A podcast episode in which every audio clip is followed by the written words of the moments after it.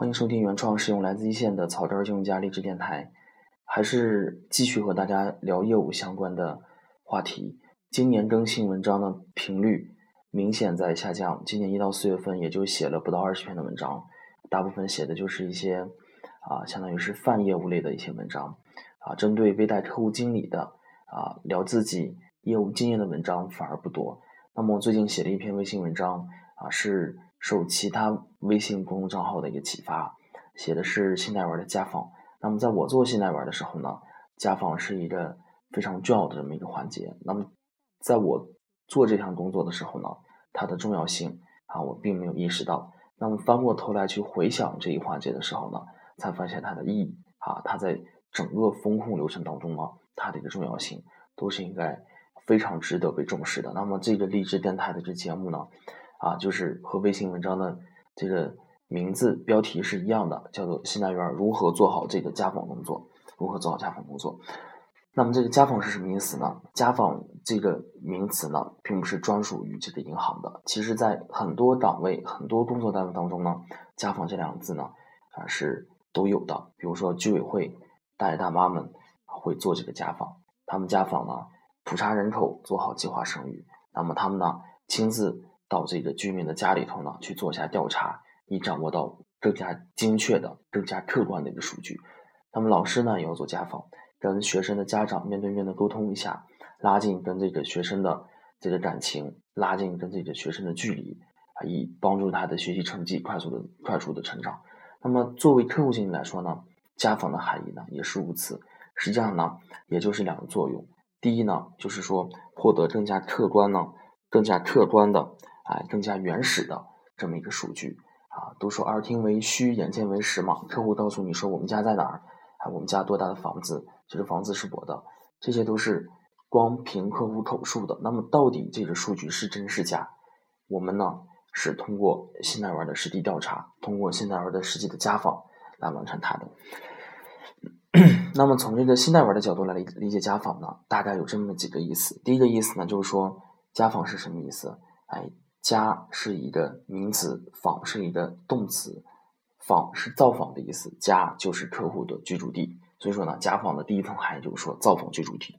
那么微贷业务是呃，从这个包商银行做这个微贷业务呢，提倡的就是说我们不崇拜抵押物，我们更看重的是客户的还款能力，更看重客户的现金流。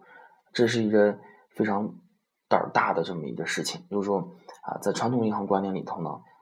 要分客户要抵押物，这是一个非常保准的啊这么一个风控手段。就是说即使你贷款还不上了，哎，我还拿到了抵押物。那么在我们正常的理的一个理念里头呢，我们拿给你客户授信啊，以你抵押物价值的 百分之六十 到 百分之八十 这么一个价值来给你授信的话，那么怎么算银行都不会亏的，因为银行有这个抵押物在他的手里。那么在微贷这块呢，由于小微客户本身抵押物的缺失，或者说我们干脆就不要你的抵押物，那么对银行工作人员的这些整个的风控流程呢提出了更高的要求。所以说呢，因为没有抵押物，那么我我们更关注风险本身。所以说呢每一个细节呢信贷员都要去观察到。所以说呢客户的啊这些软信息，比如说在正常的这么一个呃调查当中呢，一个传统的贷款当中呢，客户的房在哪里，你家在哪里住，房子多大，房子值多少钱，房子是不是你的，也是被重点关注的信息。但是在微贷里头呢，哎，它不仅仅是重点啊，是重点中的重点，因为这直接影响到了这个微贷客户的一个偿还能力。所以说呢在家访的这个环节里头呢，我们信贷员呢要重点去关注它，来核实你的信息是不是真的，房子在哪里，房子大小，房本是不是你的，有没有房本，到底能不能及时的变现啊？无论即使没有抵押的话，那么将来作为我们亲手贷款的一种辅助手段，它也是需要我们重点去了解的。而且居住地呢，我们去看他们家在哪儿，也是信贷员的一个后手，对吧？在你做业务的时候呢，领导会经常跟你聊，去一定要去家访，看他们家在哪儿，一定要核实清楚他的房是不是自己的。是不是自己的意思呢有两点，第一个呢他到底有多大的实力，第二个呢假如我说这个房是他租的，那么他在这里居住的一个稳定性就不是特别强，假如说将来贷款出问题的话，哎，他搬家的可能性就非常大。那么同等条件下两个客户，有自己房的客户比那个租房的客户呢，他的这个质量就更好一些，这个是非常有理解的。嗯，这个第二点就是家访呢，就是家庭访问。那么我刚才讲到说造访居住地，居住地家它指它是一个名词，那么家庭呢它就是一个形容词，它指的是哎你客户客户的爱人啊，客户的这个整个的家庭氛围，它是一个情感色彩很强烈的这么一个形容词。那么新单元，那么访问家庭跟造访居住地呢啊都是对家访的两个解释，那呢实际上呢它的意思是不一样的。啊，造访家庭、造访居住地啊，是我们主要的目的是在于核实它的居住信息。那么访问家庭呢，我们是在核实一些比较主观的软信息，比如说，哎，客户的爱人，比如说结婚证上显示他是已婚的，那么我们访问家庭来核实一下这个婚姻关系是不是存在的，这个并不困难。在实际的我们现在玩家访过程当中呢，完全通过现在玩的。哎，眼睛去看去询问，完全能够现在玩虽然说年龄都不大，可能是二十多岁都还没结婚，但是通过自己的经验，通过你看电视剧的那点经验，完全能够判断这个客户客户的这个家庭还有他自己的这个啊、呃、家庭的一个呃婚姻状况和睦状况，这个是非常关键的。比如说我们在做贷款的时候呢，经常要让这个客户的爱人去签这个字啊，就是说通过爱人的这么一个意愿来来判断啊，这个客户的贷款意愿是不是那么的真实，是不是那么的完整。也有好多贷款在爱人签字这个环节，还有担保人签字这个环节呢，就被筛选掉了。因为从爱人签字、担保人签字，这个他们的状态、他们的意愿上，就能够及时的判断贷款他们到底有没有信心，或者说贷款意愿到底真实不真实，担保人对客户的这个还款能力到底是。做一个怎么样的判断。那么第三点呢，这个呃家访的意思呢是入户调查啊，因为对于小微客户来说呢啊，他是在外做生意的，他并不像说我们做各代的客户，各代客户呢，我们通过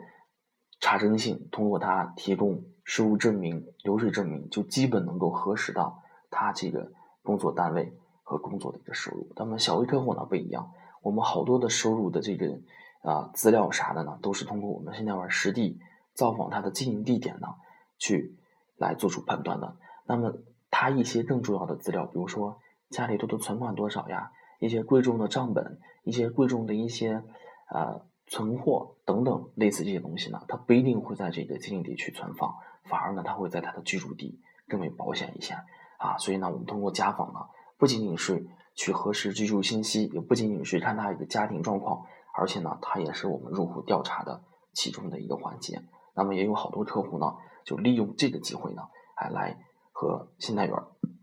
撒谎隐瞒这个实际情况，因为信贷员不会到他家去核实这些东西，就隐瞒说一些重要的一些资料、重要的一些情况呢，啊，都把它推脱到家里头，说这些东西是在家里头，我没有带，哎，这些东西啊忘了，账本在家里头，等等等等，类似这样的一个情况。所以说呢，家访也是入户调查的一个环节。那么讲了家访的概念，讲了家访的一个内容呢，那么作为信贷员呢，去怎么去做这个家访？那么第一点呢，啊，家访并不是我们调查之外的工作。那么很多人就是说，包括我自己在做贷款的时候呢，总认为说是家访是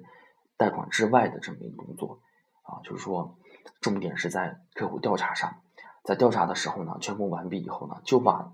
家访当成是啊散心的这么一举动，每次调查完以后长吁一口气说好了，都弄完了，走吧，去你家绕一圈吧，对吧？嘴上虽然是这样说呢，可能是为了给客户减缓一下压力，但有时候呢，心里头也难免是这样想的，也这样做了，绕一圈拍个照。但是实际上呢，包括我最早一开始做贷款的时候呢，也没有人去教我说你为什么要去做家访？难道仅仅是去核实他的居住地点吗？如果一开始所讲到的家访的三个含义，那么我们在家访过程当中呢，是不是带着这个目的，是不是了解到了它的一个重要性去做这些事情呢？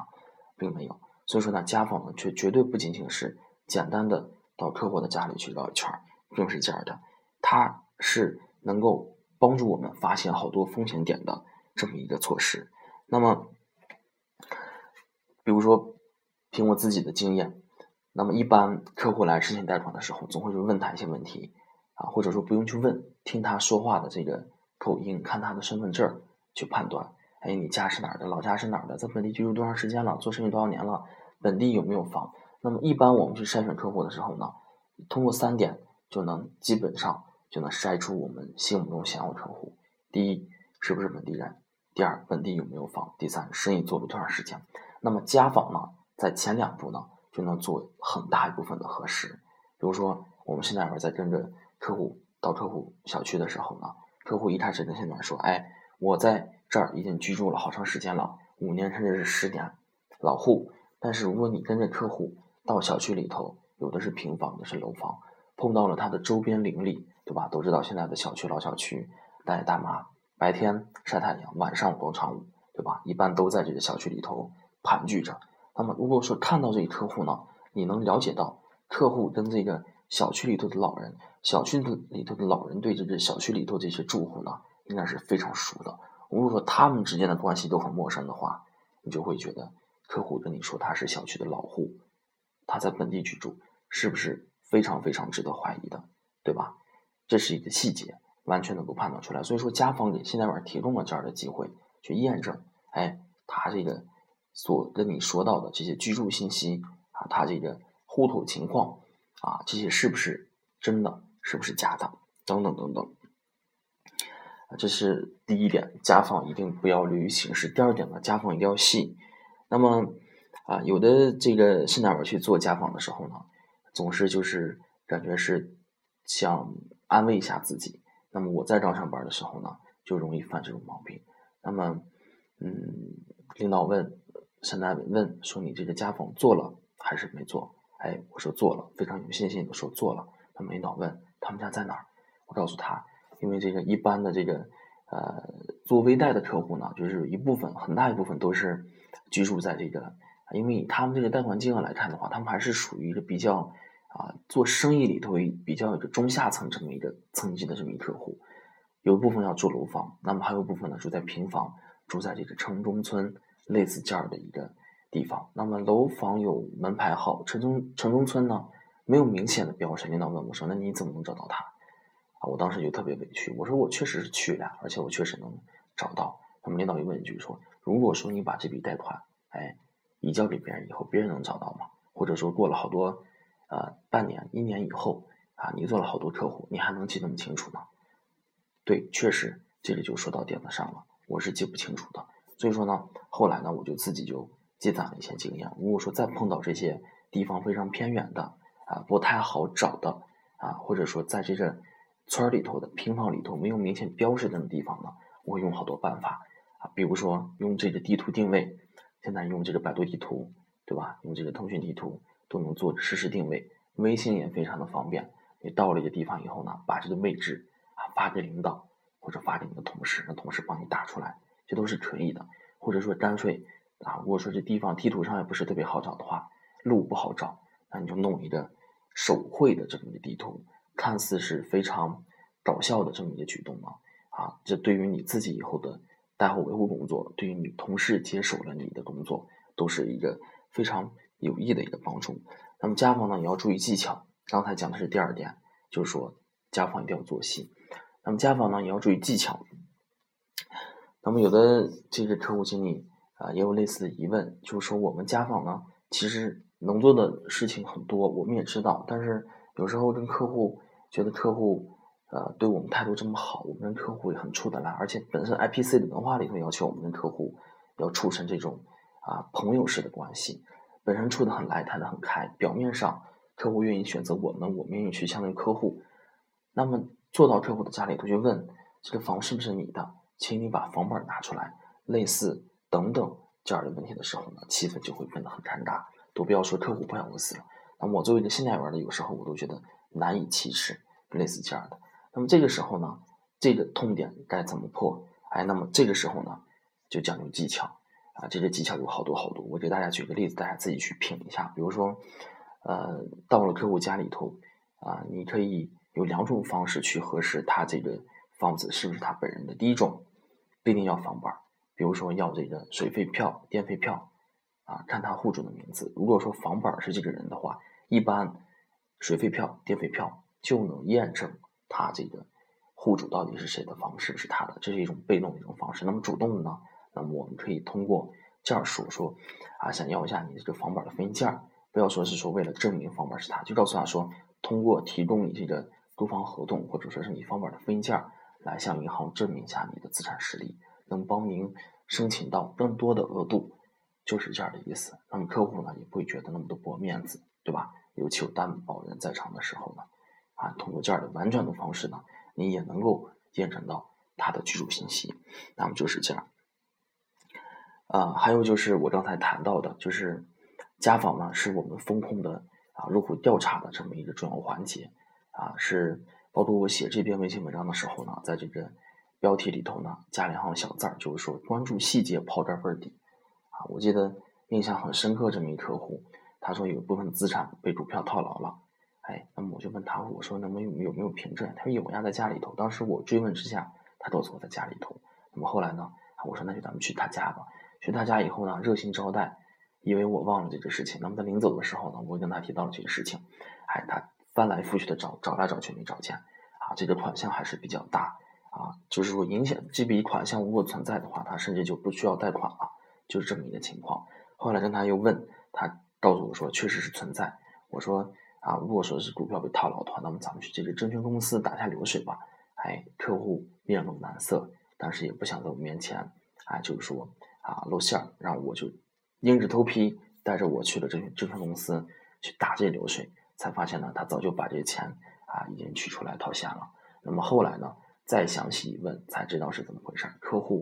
这个钱呢去投资了一些新生意，然后这个生意呢已经陷入这么一个泥潭，还需要追加更多的钱。实际上客户本身的生意是不要需要用钱的，但是客户自己做的这些新生意呢啊，这个名声特别不好啊。虽然说明行里头明确没有说是禁止摄入，但是呢啊名声特别不好，一说出来的话大家都不愿意啊去这样这这样的这么一个行业去授信，因此呢他才编造了这种谎言。所以说呢，通过家访，通过关注细节刨根问底，把家访做的这么实这么细，哎，我们哎把这个风险啊就是降到了最小，那么让一些风险呢无处遁形。那么这个呢就是今天电台节目全部内容，叫做信贷员如何做好家访工作，讲的特别细，也讲了一些实用的技巧。如果大家有啊更多感兴趣的地方呢啊还有疑问的话，大家可以关注草根金融家微信沟通账号，上面有一百五十篇原创文章，应该能够帮你解决很多的困惑。那么今天的节目呢就到这里，谢谢大家。